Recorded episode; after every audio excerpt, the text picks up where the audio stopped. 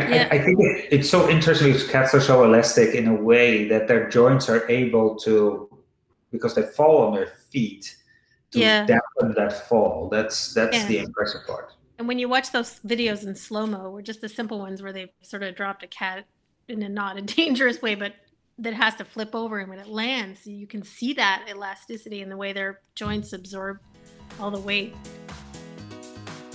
Sorry for saying Sorry Media presents the Purr Podcast, the best podcast for feline medicine and surgery with tips, tricks, and updates for the entire veterinary healthcare team. If you're dying to know more about cats, keep on listening. Here are your hosts, Dr. Susan Little, famous cat vet and textbook author, and Dr. Yola Kirpensteijn, talented surgeon and social media geek. Hello, this is Dr. Yola Kirpensteijn, and we have Dr. Kelly St. Denis. And this is the Purr Podcast. Very excited to be here. Second week of uh, Hot Cat News. Uh, and Dr. Kelly is filling in for the amazing Dr. Susan. Uh, and we're very happy to have her here because we will talk about some topics that are hot in the news. Uh, and we talked last week about uh, all things to do with cats. So, uh, very excited to be doing that in the next half an hour. So, Kelly, how was your day? My day's been great, thank you. Where are you? I am in Northern Ontario, um, visiting where my sister rents a cottage out, and so we. Uh, it was part of my birthday present that I got a whole week to stay here. Um, so it's been lovely. Other than the mosquitoes I told you about, which you know you can live with when you're by the lake, it's been lovely. Yes, yes. Yeah. I I always am. Uh, worried about so i'm worried about canada in the winter because of the snow and the ice and the freeze I'm worried about Canada in the summer because of the mosquitoes, because the mosquitoes mm. are bigger than the bees here in the, in the US. At least that's what they tell me. And and I also told you last time that uh, mosquitoes have a fatal attraction to me. So I'm always the one. Yeah. You have hundred people in the woods, and the mosquito says, "Oh, we have hundred nice little snacks, but let's take this guy." Yeah. And, so you sound like someone I'd love to go camping with then. yes, yes. I'm a I'm a great distraction. Like I'm a great distraction to uh, to anything that has to do with uh, with mosquitoes. So um, yeah. well done, well done. All right. So uh, so you're in the in the bush in Canada, uh, relaxing. Thank you for being on this podcast. Then. Oh, thank you. So any other? So I would like to start with one question before we start with hot news. Uh, we talked about uh, the uh, one of your favorite topics. So, what is one of your favorite cat diseases? Oh, what is my favorite? You know, that's there are so many cat diseases, and I would say one of the things I'm most interested in talk the most about is probably hypertension, which mm. I think hmm. we've talked a fair bit about on here. Yeah. the toolkit and stuff. Yeah. So any senior related diseases really are interesting to me. I find um, just because they're so common, and we have so many senior cats now. Um, more and more you, of these cats are getting yeah, do older. you think that there are more senior cats now than like 10, 15 years ago? I, I think so. I don't know the statistics specifically, but as cats become more popular in the home and hopefully they start to get more medical care through their young lives and be fed better and have longer healthy lives I think a lot more of them are growing older and more people are spending more of their disposable income caring for their cats. So if they have, you know, a health condition, they will help them through it. And so these, I think a lot of cats are probably living to, you know, more than 10 years of age. So we're starting to see all those other diseases that occur in seniorhood more. Yeah. Yeah. So any of the you know, kidney failure, kidney, what we call kidney insufficiency or chronic kidney disease, thyroid issues, diabetes, hypertension, yeah, they're they're really they're really common or becoming more common and, and, and can be really challenging to manage too, right? So especially when they like to get more than one disease. Yes. Susan always says that, you know, cats never like to get one disease. If they were shopping, they would, you know, their cart would be full. Yes, so, they're they're disease collectors. Yeah. That's I how I call them. oh, another disease. I can take that one too. Yeah. So how how how old is an uh, what is the average age of a cat? You know, you know what's like the what? average when they like die? Yeah, I mean, I would say the range is probably 16 to 20. If I, mm. uh, you know, and again, I don't know the most recent statistics, but some of these cats are living over 20 years now too. So that's probably not that common. Uh, but I would what's say the oldest cat that you have seen? uh, we had one in my practice that, according to the owner, I mean, I hadn't known it since it was a kitten, but according to the owner, it was 27. Ooh, When it passed. allegedly 27. Wow. Yeah, allegedly 27.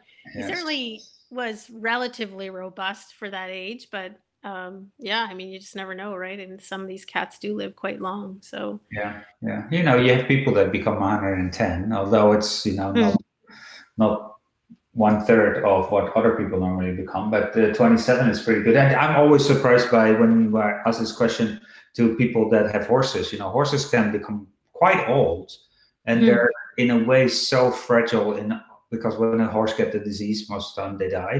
But Mhm. uh, so. Um, but they, they you know 30 years sometimes it's and that's the same with cats you wouldn't expect that a little animal like that we always try to you know i think it's it's also our brain just thinking that a cat is a dog or a horse is a dog. So everything is you know 12 years and then they die but it's not true. So there's, there's quite big differences in the animal world at least how long animals can live which i think is always surprising. And it can be difficult for clients too because they often will say to me, "Oh, I want the cat to live this long, and I want the cat to live for a long time." But you also have to get into those discussions about longevity versus quality of life too, right? I mean, you can live to be 30, but if you're sick for the last five years of your life with debilitating pain, for the cat, that may not be an ideal last five years. So, and that's true of course yes so there's there's a lot of uh, yeah there's a lot of things that you have to consider when Mm. you consider healthy living uh, at an older age but i think we get more and more tools to deal with that and and give them a better life expectancy and especially a better uh, you know uh, general um, what's the word for that uh, a general care that that we care for them better when they're older. We understand it better and we care for them better. Let's Yeah, let's and more people are definitely pursuing more care for sure. Yeah. Yeah. yeah, and that's good. So bring your cat to the vet. Uh, and, and so so also as vets, I think we need to reinforce that. I know that dentists are so good in bringing people back because you need to check your teeth every year. We're Mhm. not that good in telling cat owners to say, hey, you know, this is very beneficial for the cats to come to us so we have a general check and, and Yeah. see if they're healthy and not painful, et cetera, et cetera. So Yeah, if, you, if you don't want to bring your cat, there's mobile vets that come can come to your house and do the same thing. So and there's now telehealth, so where they where you can at least consult about how your cat is doing, etc. So there's lots of ways now that that you can take better care of your cat. Or as a veterinarian, we really need to stimulate all those those options. So I'm always Yeah. excited about telehealth because for cats, vets and cat owners, this is such a great option to have. Yep. Yeah. And then really as they get older, like once we're past 11 to 14 years of age, they you know, people think, oh, I still, sh- if I have to bring my cat to the vet, I only want to go once a year. But those cats actually need to be uh, checked over t- at least twice a year. Mhm. And if they have, you know, serious diseases, they should be coming more often. So it's another thing that as veterinarians, we we're so busy, it's hard to do that better. But that's what happens. I know with my own practice, if we had patients that didn't come for a year and the person skipped their six month visit, it seemed inevitable that those cats came back debilitated, weight loss, and had developed some disease that I probably would have picked up at that six month mark and headed off. Um, but you know, you get behind the eight ball on it because it's been a whole year since you've seen the cat, and the client may not have noticed the changes because they were so subtle. Yeah, and my spec- specialty, uh, oncology, that is so true. So uh, normally in cats, we see the tumors way too late uh, Mhm. because the owner doesn't see it. And I, you know, any case that comes into my clinic, whatever phase of veterinarian I was, I always did the physical exam, and one of the things was to check for tumors. And and so Mhm. when you catch them small, you can do something about them.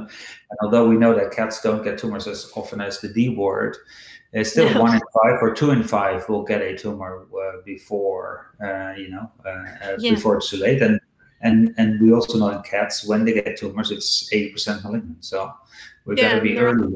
So They're often hidden, like you said, like they're in the mouth or even mammary tumors, which are really aggressive in cats. People don't always recognize that they're there because they may not pet their cat's belly. They miss them. And then a lot of them have intestinal wall disease. It could be cancer too. So yeah, it's a, very hidden in the cat, isn't it? Yeah. In a ah, lot of ways. You're right. Completely Yeah. right. Um, all right. So uh, I have some news, and that was from the BBC. Um, uh, and that was a cat that uh, uh, decided to jump out of a five five story high floor Yeah. uh, while the building was burning. So it's a good idea that he did that. Uh, but uh, you see, because you hear about it very often, here you can see the cat fly. Uh, it stretches like it, it almost looks like one of those flying uh, squirrels. Uh, stretches leg, uh, come down, land, and just walk away as if nothing had happened. It didn't. I, so I didn't get to read the whole article. So the cat didn't break any limbs or have any fractures or anything. It- no, it was completely. It, it, it, the, the, the message said struts off like a boss. So it just landed and it just walked away. And I think they, they looked at the cat afterwards and there was nothing uh, wrong with the cat. And, and, and we know that with these uh, injuries, you know, the, the height of uh, how far they jump has to do something with it because cats need to be able to turn around and then land with uh, feet down. But it's Mm. just amazing how they can, you know, five stories. That's if I would jump for five stories, I would be flat. Yeah, and I think it, I don't know that it's very common for a cat to walk away from like that, something like that, uninjured. I mean, we see them jumping from two or three stories and and breaking limbs and and hurting themselves. So it's that's pretty amazing. Um, and you hear like a lot of people like to have their cats. Yeah. So so there's an Oh, article about feline high rise syndrome. Yeah.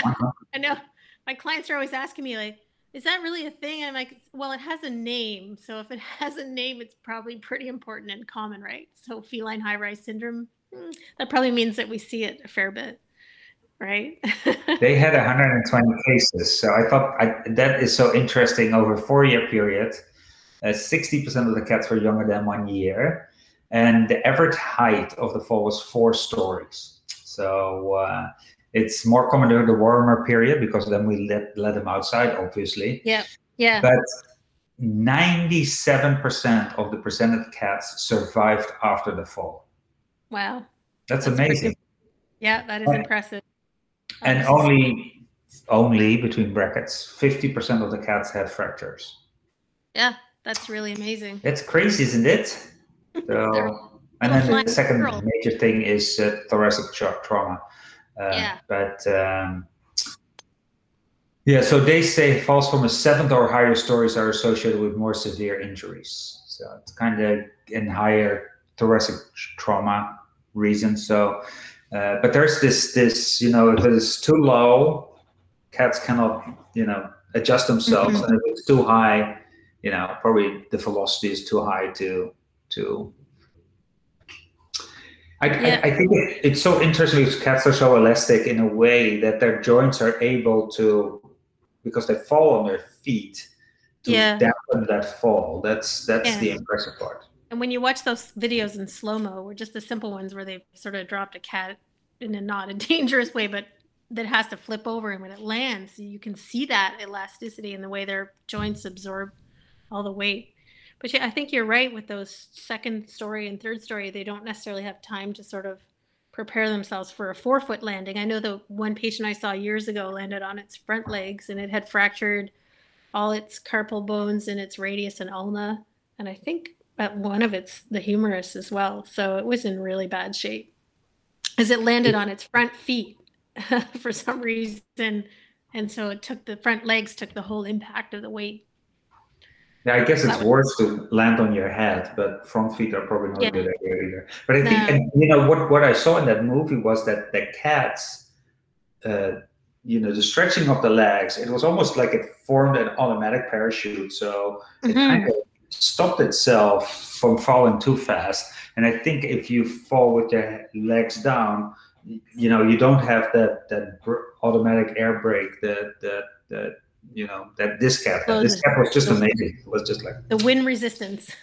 like I said, I think you said it earlier. They're like little flying squirrels, right? yes, Yes, exactly. The little flying squirrel thing. Oh, Although, yeah. Uh, so that was, uh, and there's there's more articles like that. There was an article about 81 cases. Uh, there's an article about uh, the oh, interesting. There's also an article about people falling from houses. And so high rise syndrome in 1643 patients. Interesting. So and yeah i'm sure that they didn't land on their feet right? Mm, no. And they no. probably have uh, different uh, injuries too. So what else did you find? What else did i find in the news?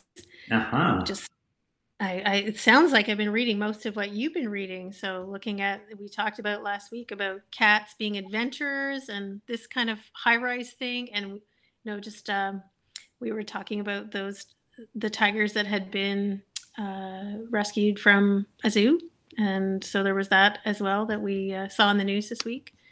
So yeah, it looks like um, some very exciting stuff going on in the news with cats. They dominate the internet, right?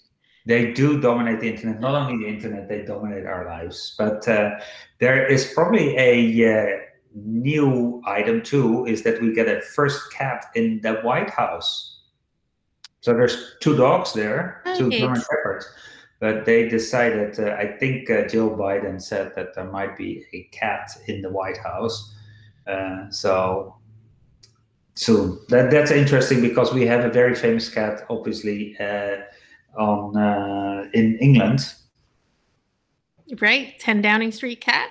Exactly. Yeah. So yeah. uh, and and he is uh, uh, he's pretty funny on on the internet anyway. So, uh, but uh, so they're going to have to introduce a, a, cat to the two dogs at the White House. So that's that's going to be an interesting approach. Hopefully, they're preparing some space for the cat so it doesn't always have to be around the dogs and I, I, mean i don't know what the dog's experience with is is with cats. Some some dogs have no experience with cats at all right? So when you bring them into a cat into that home uh, it's potentially a disaster.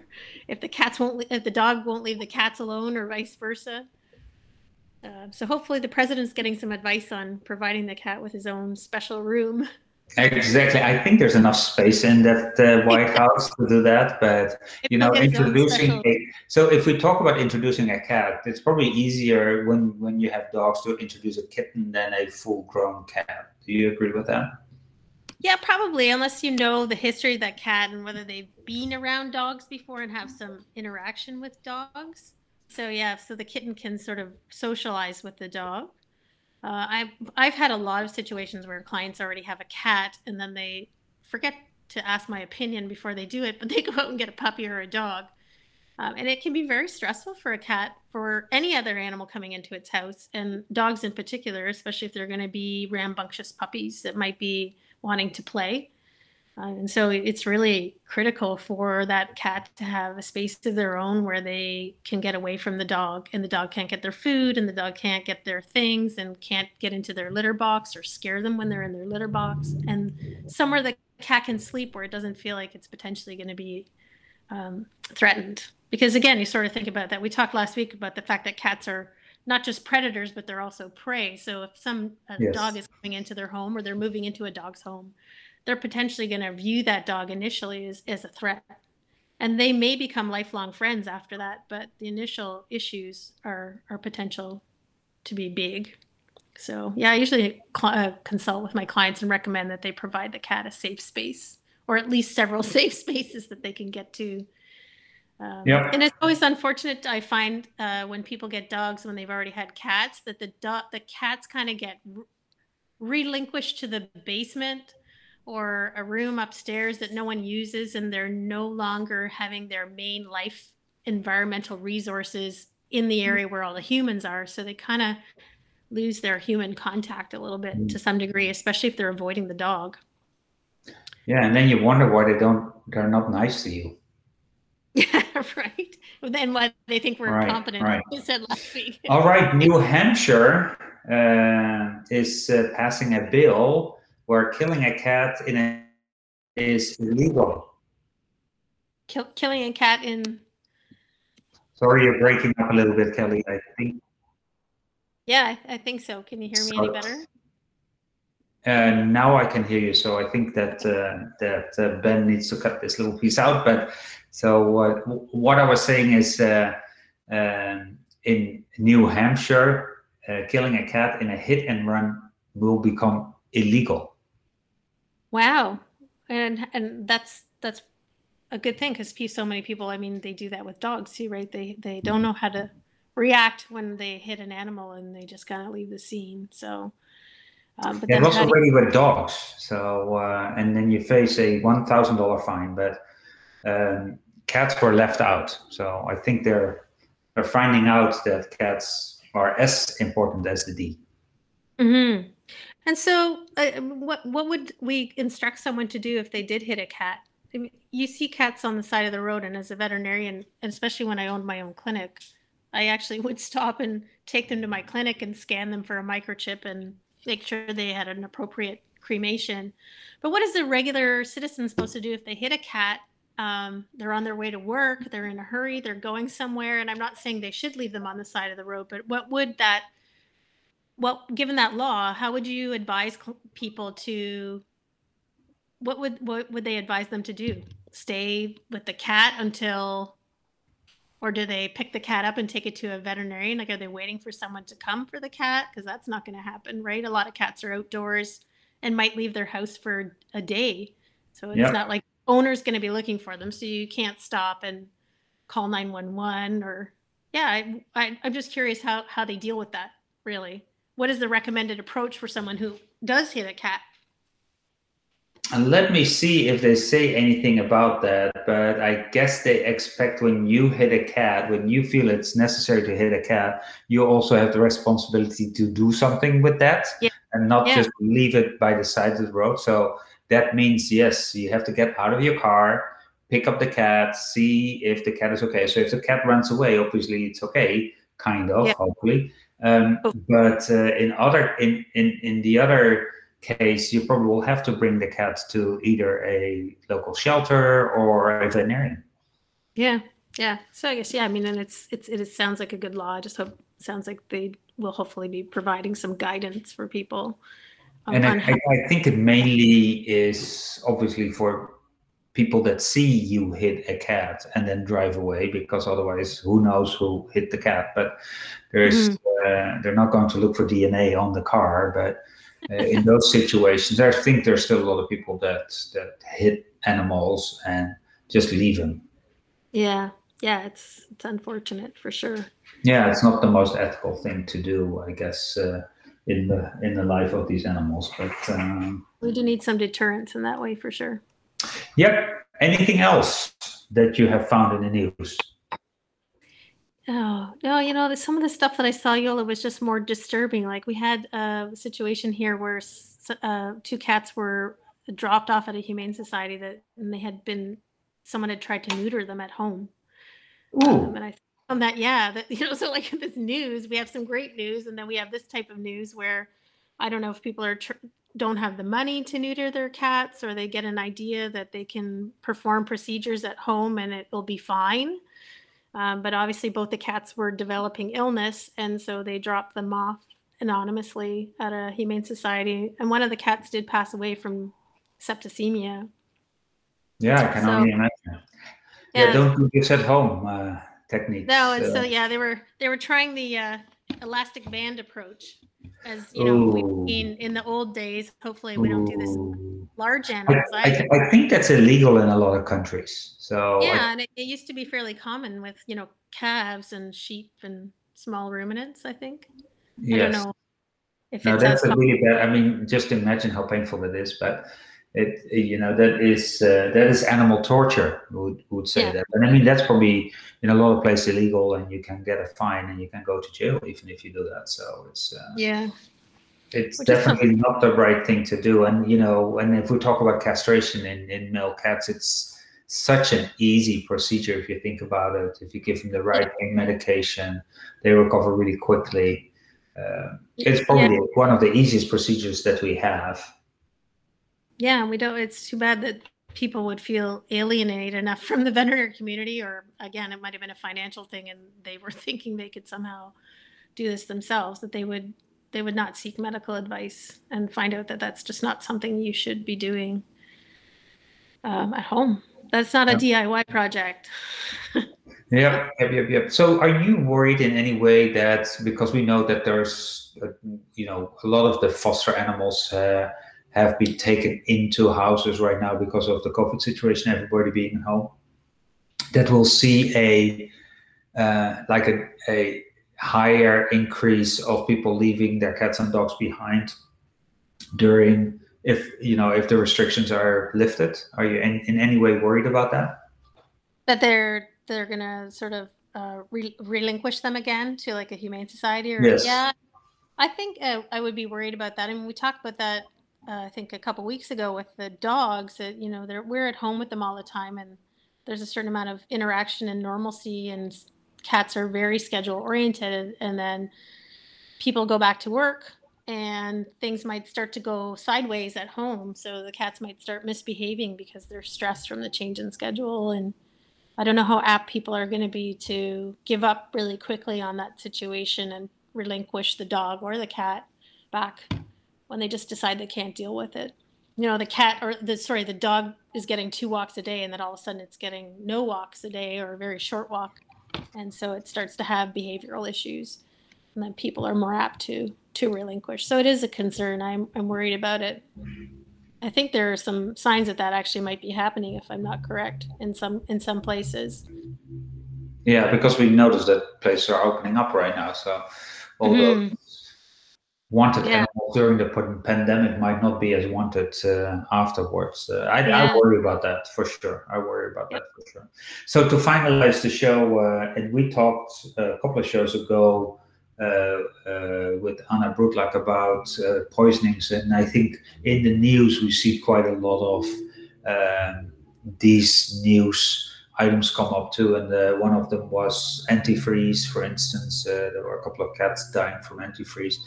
So Yeah. these poisons, uh, you, we talk about it because it, it definitely happens, hmm and it happens more than we think that it happens. So, uh, so I just want people to be alert and and and, and think about you know the the wonderful pet poison helplines that we have that can help you Yep. when that happens. So uh, really, And one of those- important. One of those big ones is, is the lilies, right? Uh, Someone sent me some flowers the other day, which is very nice. but there were lilies in the middle of it, so it's always a good idea to check your any any cut flowers you have or flowers that people send you. And I just pulled the lilies out and put them in a vase outside and on our porch, so they're not in the house. But even there, it's dangerous because the lily water is the danger. So if your cat go out, uh, Yeah. or there's a feral cat in the neighborhood that drinks that water, they they can Yeah. be intoxicated too. Yeah. So For sure. Yeah. So in my case, we don't have any cats and ours don't go outside, but you're absolutely correct. In those, if you have any concerns at all, then the, really the lilies just should go in the garbage. yeah, yeah. Sadly, They're so. so- sadly so. So toxic. That's true. That's true. So, uh, uh, if you call, so you're in Canada, do you have a specialized uh, poison center there, or do you normally call the US ones? I, I think a lot of people make use of the ASPCA website for toxic plants and toxicities. And then, yeah, they have that hotline. And that's usually the one that I gave to my clients as well that you can call from Canada. So there, I think there's a fee when you call to get information, but yeah, we work, we recommend using that for sure. It's a pretty good service. Great ending of, we're already again at 28 minutes. It's crazy how time flies. Uh, so, uh, Dr. Kelly, thank you for being on with the podcast. Uh, this is so the much. Purr Podcast. Uh, we have a website called purrpodcast.net. We also have a social media handle at Purr Podcast. Uh, we uh, are very grateful for all the, our listeners. Uh, we have many, many downloads, so we really appreciate that. And we could not do it with amazing guests like you, Kelly. So thank you. Thank you, Yola. Thank you so much. It's been a real pleasure. Great. We see you all next week. Bye. Dr. Susan Little is a feline medicine specialist with two cat only hospitals in Ottawa, Canada. She is best known as an international speaker and as the author and editor of two textbooks The Cat Clinical Medicine and Management And August, consultations in feline internal medicine. Along with three cats, she also admits to owning two dogs, and you can follow her on social media with the handle at CatVetSusan. Dr. Yola uh, Kirpensteijn is a diplomat of the American and European College of Veterinary Surgeons and a big cat fan. His specialties range from surgical oncology and reconstruction to minimally invasive surgery. He is the author of two textbooks on basic and reconstructive surgery. Did you know he was allergic to cats? Yola works currently at Hills Pet Nutrition. You can follow him on social media with the handle at GVE TSX. This episode is made possible by the generous sponsorship of the Take the Pledge Against Struvites in Pets Facebook page. Did you know there are three easy steps to treat bladder stones in cats with lower urinary tract signs? Step one is to take a radiograph, and if there is a stone present in the bladder, step two is to use the Minnesota Urolith app for iPhone and Android to determine the most likely type of stone. Step three is to treat the cat for at least two to three weeks with an appropriate diet and see if the stone gets smaller. If so, keep feeding that diet until the stone is completely gone on follow up radiographs. If not, check compliance with the owner and look for alternative treatment options. Join veterinarians worldwide to take the pledge not to remove struvite stones by surgery anymore. The opinions of this podcast are those by Dr. Susan Little and Dr. Jolle Kirpensteijn. Veterinary medicine is a complex profession, and often there are multiple diagnostic and therapeutic options for different disease processes. If you're a pet owner with questions, please go to your local veterinarian. If you're a veterinary professional, ask your questions on our Instagram page at Purr Podcast.